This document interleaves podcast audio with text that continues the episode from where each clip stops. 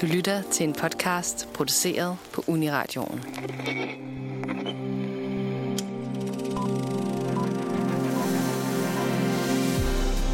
Du lytter til Nosferatus anmeldelser for uge 44.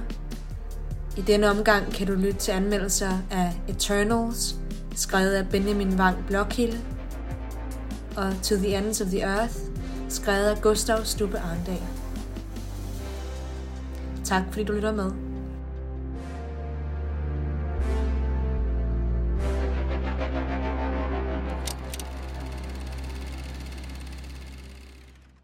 Her kommer en anmeldelse af Eternals, skrevet af mig, Benjamin Wang Blokhilde. Og overskriften lyder, Marvels nye superhelteteam Eternals er både alt for meget og alt for lidt på samme tid. Konceptet bag Marvels nye actionbasker Eternals er noget af det mest ambitiøse Marvel har begivet sig ud i. Men tallerkenen er så fyldt til bristepunktet, at det nærmest er umuligt at nå at spise det hele, selvom man gør i det her forsøg. For tiden er det næsten umuligt at skaffe en hotter indie-instruktør end Chloe Zhao, som tidligere på året vandt Oscar-statuetter for både bedste film og bedste instruktør. Men når den ellers så dygtige filmskaber, som oftest har skildret virkelighedsnære outsidere fra arbejderklassen, nu skal til at takle en historie om udødelige superhelte fra rummet, sker der et ærgerligt mismatch af ambitioner og mangel på identitet. Eternals placerer sig som den 26. film i Marvels filmiske univers, og har til opgave at introducere et helt nyt sæt superindivider til Marvels liste over overjordiske karakterer. Vi møder de 10 udødelige Eternals, som har været på jorden stort set siden menneskets oprindelse, og som gennem tiden har beskyttet os mod de farlige monsterrovdyr, kaldet devianter. Da de endelig fik dem udryddet, har disse guder gået omkring os som almindelige mennesker. Indtil nu. Devianterne er nemlig begyndt at dukke op igen, og derfor må gruppen af overmennesker med hver deres unikke superkraft samles for at løse problemet, mens de samtidig begynder at opdage, at deres oprindelige hovedformål muligvis ikke var, som de troede. Lyder det som en stor mundfuld? Fordi det er det. Det største problem ved Eternals er, at den vil dække utrolig mange områder, hvilket udmunder i et redsomt råd. I første omgang skal den introducere hele 10 nye hovedkarakterer, Inden vi møder dem, er 7.000 års karakterudvikling fløjet forbi os, og derfor har vi svært ved at forstå deres relationer og blive følelsesmæssigt investeret i noget af den medgang og modgang, som møder dem. Shaw forsøger at løse det problem ved at inkorporere flashbacks af udpluk fra verdenshistorien her og der, som desværre bare sætter en stopper for historiens momentum. Samtidig prøver hun at fortælle en tætpakket historie, hvor de endelige konsekvenser er af galaktiske proportioner – i sidste ende er der simpelthen for meget indhold til at kunne skabe en sammenhængende historie og gøre os interesseret i konfliktens udfald. Årsagen til det førnævnte råd kommer dog nok allermest til udtryk i manglen på en tydelig stemning. Filmen kunne utvivlsomt være et frisk pust i Marvels univers, men der afviser ikke fra Marvels prædefinerede formel, hvor vi jo altid skal ende i et stort animeret actionklimaks med hele menneskelighedens eksistens på spil. Det værste er dog den påtvungne humor, som aldrig har været mere søgt. Karakteren Kinko, spillet af Kumail Nanjiani, er udelukkende sat i verden for at fremtvinge grin. Ellers bidrager han med absolut ingenting. Det bliver så massivt malplaceret at høre ham fyre jokes om internetkultur af, mens jordens udslettelse står for døren. Filmen ender i et mærkeligt mellemstadie, hvor man på den ene side har forsøgt sig med et mere eftertænksomt bud på en superheltefilm, mens man på den anden side har vil lave en Marvel-film, som stemningsmæssigt matcher de andre i rækken.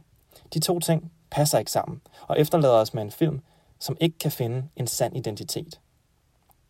Selvom Xiao kæmper med at finde sin egen stemme i Marvel-maskinen, er der dog stadig glemt af den galakse af talent, som er at finde både i instruktørsædet og i det stjernespækkede cast. Lydsiden og det visuelle lyk er enormt flot. Især når vi bevæger os rundt i de elgamle civilisationer fra før vores tidsregning. Og selvom der er så mange karakterer, at ingen af dem virkelig skinner igennem, så kan man ikke klandre de dygtige skuespillere for noget, da de alle leverer virkelig solide præstationer.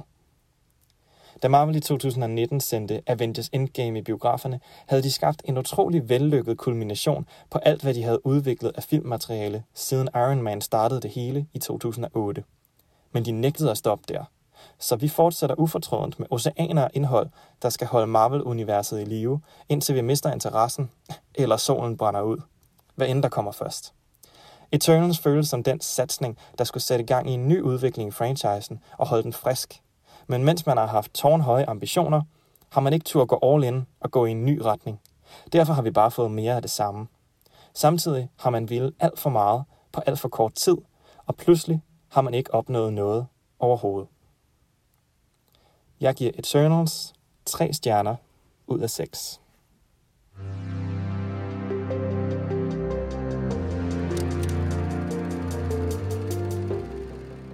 Du lytter til en anmeldelse af To the Ends of the Earth, skrevet og oplæst af Gustav Stubbe Arndal.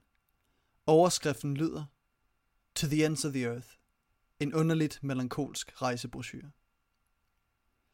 Det første, vi hører i To the Ends of the Earth, er et fremmed sprog. Fremmed for os og for hovedpersonen Yoko, der forvirret leder efter sin transport ud til Eidar-søen, hvor et japansk kamerahold venter på hende. Foran kameraet er hun den smilende, vinkende tv-personlighed, der med en barnlig entusiasme forklarer om søens historie om folkemyten om en magisk fisk. Når kameraet ikke ruller, er hun indadvendt og ensom, og hvert eneste net, holdet kaster ud, kommer tomt tilbage. Kiyoshi Kurosawa, som blandt andet har instrueret Cure og Tokyo Sonata, skrev manuskriptet til filmen som starten på en samarbejdsproduktion mellem den japanske og usbekiske filmindustri, og det mærkes i meget af materialet. Hovedpersonerne er på tur til Uzbekistan for at lave en rejsevlog til japansk tv, og filmen ender med både at være en slags rejsebrochure, men også en slags dekonstruktion af rejseunderholdningen selv. Her er Uzbekistan nemlig ikke sådan et magisk sted, hvor man kan finde sig selv. Yoko tvinges til at spise rå ris, fordi der kun var tid til at gøre en lokal ret pæn for kameraet, men ikke til at koge den igennem. Hun sidder i en halsbrækkende forlystelse nok gang til at kaste op, men så smiler hun lettet til kameraet bagefter. Og efter dagens arbejde er over, vandrer hun rundt i lokalområdet, men uden viden om sproget eller kortlæsning farer hun hurtigt vildt i baggyder om at klatre ned af skrænter og over hegn for at krydse de tæt trafikerede veje. Livet vender kun tilbage i hendes øjne, når hun skriver med sin japanske kæreste fra hotelværelset.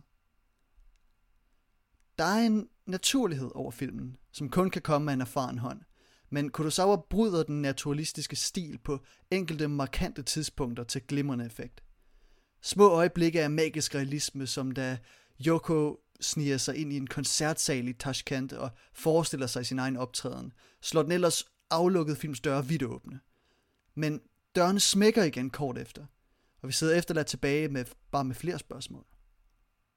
To the Ends of the Earth holder kortene tæt på kroppen, men det er svært at sige, om det er en særlig spændende hånd, den gemmer på.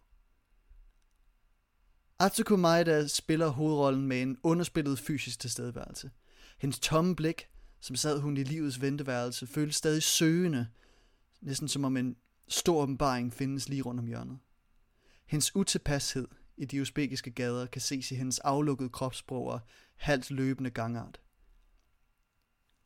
Men hendes bogstavelige og metaforiske vildfarenhed er også frustrerende. Hun viser en mangel på nysgerrighed og åbenhed, der gør det svært at forestille sig, at hendes drøm om at blive en stor sanger vil føre nogen vegne. To the Ends of the Earth vedligeholder, ligesom sin hovedperson, en tilbageholdenhed, men forkaster den på flere tidspunkter til fordel for at vink med vognstænger – det er for eksempel ret åbenlyst, hvorfor Yoko har ondt af en indespærret ged og beslutter sig for at befri den. Og i et møde med politiet i den næsten for melodramatiske finale, skæres filmens tema ud i pap af en venlig betjent. Hvad vi ender med er en film, der handler om formålsløshed og tomgang, men som demonstrerer sine temaer mere, end den udforsker dem. Kurosawa udviser flot kontrol over filmens tone, men den tone er ikke ligefrem nydelig man har ikke rigtig lyst til at se Uzbekistan, eller til at se disse karakterer igen, når rulleteksterne kører over skærmen. Jeg giver To the Ends of the Earth tre stjerner.